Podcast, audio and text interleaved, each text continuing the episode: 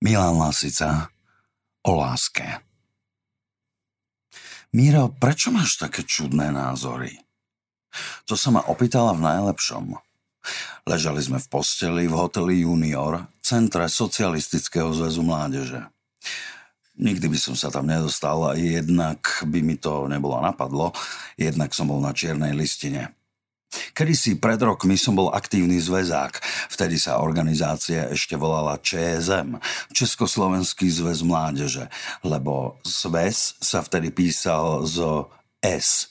Aj sovietský zväz, náš vzor.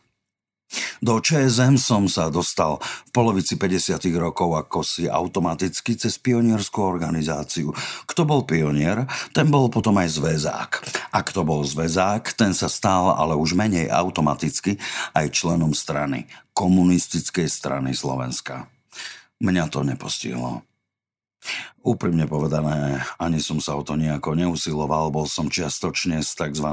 buržoáznej rodiny a nie len triedny pôvod, ale aj zdravý rozumy bránili dostať sa do tej organizácie, ktorú môj strýko, bývalý podnikateľ, označoval za zločineckú. Keď som bol puberťák, myslel som si, že je to preto, lebo mu komunisti vzali firmu, vlastne zo dňa na deň. Lepšie povedané, cez noc. Ráno prišiel do kancelárie a už tam sedel nejaký súdruh a oznamoval mu, že firma sa znárodňuje a on si môže odniesť osobné veci.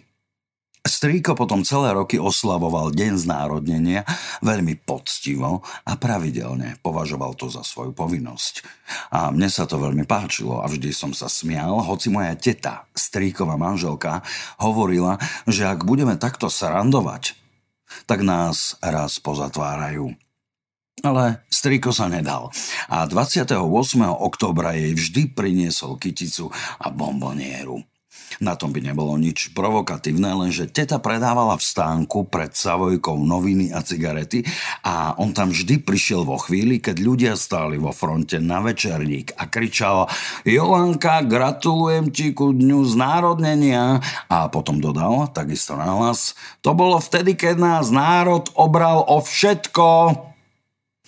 Jasné, že s takýmto rodinným zázemím som nemohol byť v strane.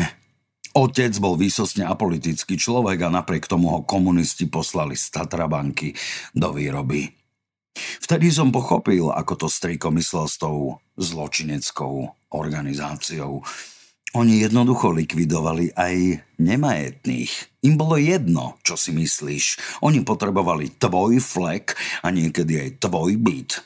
A tak tých, čo dobre bývali, posielali z mesta na vidiek, ako to potom o 30 rokov neskôr robil Pol Pot v Kambodži. Lenže títo naši si mohli zobrať aspoň nábytok a tí Pol Potovi ani to pánky tak nečudo, že v 56. keď sa Maďari vzbúrili proti komunistom, môj striko ožil a čakal, že to preskočí aj sem, veď Budapešť nie je ďaleko.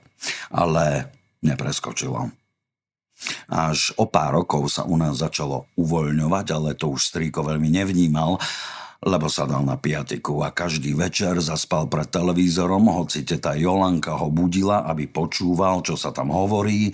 Zdalo sa jej, že sa môžu vrátiť staré časy. Potom, keď v auguste prišli Rusi, už ho prestala budiť. Už ho nechala tak a on sa upil. Ale vždy lepšie, ako keby sa bol utrápil. Takže, keď sa ma dotyčná, volala sa Vlasta, v tom najlepšom opýtala, prečo mám také čudné názory, mohol som jej toto všetko vyrozprávať a ešte všeli, čo by som k tomu bol mohol popridávať. Napríklad, ako ma v 70. vyhodili z roboty a ani mi nepovedali prečo, lenže ja som to tušil. Tušil som, že to bolo práve preto, čo si myslela aj Vlasta. Že mám čudné názory. Čudné znamená, že nie sú celkom v poriadku, že sa ako si vymykajú norme. A preto by som sa vlaste ani nemal veľmi čudovať, keď sa ma to pýtala. Čudné bolo akorát to, že sa ma to opýtala v posteli a v tom najlepšom. Väčšinou som bol zvyknutý, že v takejto situácii sa devčatá pýtajú, čo si teraz o mne budeš myslieť, alebo dával si pozor, ale nie. Prečo máš také čudné názory? Pochopil som, že Vlasta berie svoje členstvo v Socialistickom zväze mládeže vážne. Nie zase až tak, že by jej to bránilo v trtkačke s podozrivým individuom, ale predsa. A možno si zaumienila, že ma napraví, že ma prevychová. A možno si to dala ako záväzok a celá súlož bola vlastne len pokusom o napravenie môjho kádrového profilu. Možno, ale nepodozrieval som ju z toho. Bola príliš pekná na to, aby politické presvedčenie zvíťazilo nad sexom. Jednoducho, chcela sa so mnou milovať, možno ju vzrušovalo, že som, ako sa vravelo, politicky nespoľahlivý, Možno ju už nudili spoľahliví súdruhovia a chcela to skúsiť s niekým z druhej strany barikády. Pravda, že Zase taká smelá nebola, aby si vybrala nejakého sledovaného, vyhodeného komunistu. Vybrala si mňa. Bol som síce podozrivý, ale nejako nevýznamný. Nevyvíjal som nejakú podvratnú činnosť. Akurát som bol vyhodený z roboty. Ten trpný rod je na mieste. Bol som vyhodený. Nie vyhodili ma. Lebo ak poviem, že ma vyhodili, hneď je na mieste otázka, kto ma vyhodil. A na tú otázku odpoveď neexistovala. Nikto sa k tomu nehlásil. Naopak, všetci ma ľutovali. Takže, formulácia bol som vyhodený je na mieste. Vtedy sa nekladie otázka, kým som bol vyhodený, lebo to znie kostrbato a nemiestne. Paradoxné je, že keď som bol vyhodený z hospodárskeho spravodajcu, kde som mal na starosti družstvá, ktoré prešli na Chozraščot, dostal som flek v pionierskom paláci ako dramaturg tamojšieho detského divadelného súboru. Moja práca spočívala v tom, že som rozmnožoval texty scénok, ktoré potom deti nacvičili a hrali pri všelijakých príležitostiach. A tam som sa zoznámil s vlastou. Prišla tam jedného dňa na kontrolu ako inštruktorka z hora, že či je všetko v poriadku. Nie, že by nebolo, ale keď príde kontrola, nastane väčšia alebo menšia panika už zo zásady. Aj príchod vlasti nás prestrašil. Mňa ani nie, skôr vedúcu nášho divadelného krúžku, ktorá ma tam prijala napriek tomu, že som bol na listine podozrivých bola to priateľka tety Jolanky a mala voči nej akúsi podložnosť. Striko mi raz pod viechou prezradil, vraj jej teta Jolanka vybavila potrat, viac menej tajne. Jednak sa to v tom čase bralo veľmi prísne, jednak vedúca bola šťastne vydatá a s manželom nemohli mať deti. Takže bola tete Jolanke naozaj veľmi zaviazaná. Keď prišla vlastná na kontrolu, v podstate neohlásená, už bolo neskoro lífrovať ma niekam na služobnú cestu. A tak ma vedúca poslala do pivnice kde bol banícky krúžok, aby som tam pionierom povedal niečo o chozraščote. Zaimprovizoval som prednášku, tzv. z brucha, a pretože som videl, že pionierov to nezaujalo a tížko sa vytrácali z miestnosti, prednášku som ukončil s tým, že budeme pokračovať na budúce. A vrátil som sa hore do svojej kancelárie. Kontrolórka Vlasta tam ešte bola. Nedalo sa nič robiť, vedúca ma musela predstaviť a Vlasta povedala, to ste vy z hospodárskeho spravodajcu? Vedúca skoro omdlela, ale nedalo sa nič robiť, priznal som sa. Vlasta sa usmiela a povedala, že mi to tu iste osoží. Súhlasil som. Potom ma Vlasta poprosila, aby som jej ukázal materiály. Vedúca v panike vybehla z miestnosti s výkrikom Musím si odskočiť a už sa nevrátila. Priznám sa, že som už vtedy bol natoľko skúsený v styku so ženami, že som vedel, že vlaste o žiadne materiály nejde. Že chce skrátka nadviazať kontakt. Vedel som, že nesmiem stratiť nervy. Že som takzvané na ťahu. Pokojne som jej poskytol nejaké materiály, vôbec neviem aké, len som to tak zhrabol zo stola. Ale, a to bolo rozhodujúce, povedal som jej, že ak by to bolo treba prekonzultovať, som kedykoľvek k dispozícii. Vlasta na mňa pozrela, chvíľu mlčala a potom sa opýtala, dáte mi kontakt? Dal som jej svoje číslo do kancelária. To je sem? Opýtala sa. Keď som prisvedčil, povedala, že cez deň toho má veľa. Pochopil som a dal som jej svoje číslo domov. Niekedy brnknem, povedala. Nie, že nezdvihnete. A usmiela sa. Ja som sa neusmiel. Vedel som, o čo ide. A tak som povedal celkom vážne. Budem sedieť pri telefóne od rána do večera. Stačí večer, povedala vlastna a už sa neusmiela.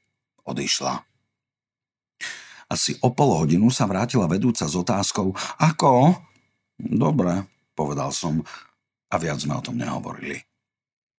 O tri dní vlasta zavolala. Večer. Že čo robím a či by sme nemohli konzultovať. Povedal som, že som k dispozícii a ona povedala, aby som prišiel k nej a dala mi adresu. Vzal som si taxík, lebo auto som v tom čase nemal. Predal som ho, aby som mohol vyplatiť ženu, ktorá sa so mnou rozviedla. Ako príčinu udala politické dôvody, takže nás rozviedli okamžite. Dostala peniaze za auto plus chatu a byt sme vymenili za dva menšie, takže som býval v garzonke s kuchynským kútom. Vlasta bola na tom o niečo lepšie, mala dvojizbový byt. Bývala s matkou, ale tá bola na liečení v Piešťanoch, takže sme mali byt pre seba.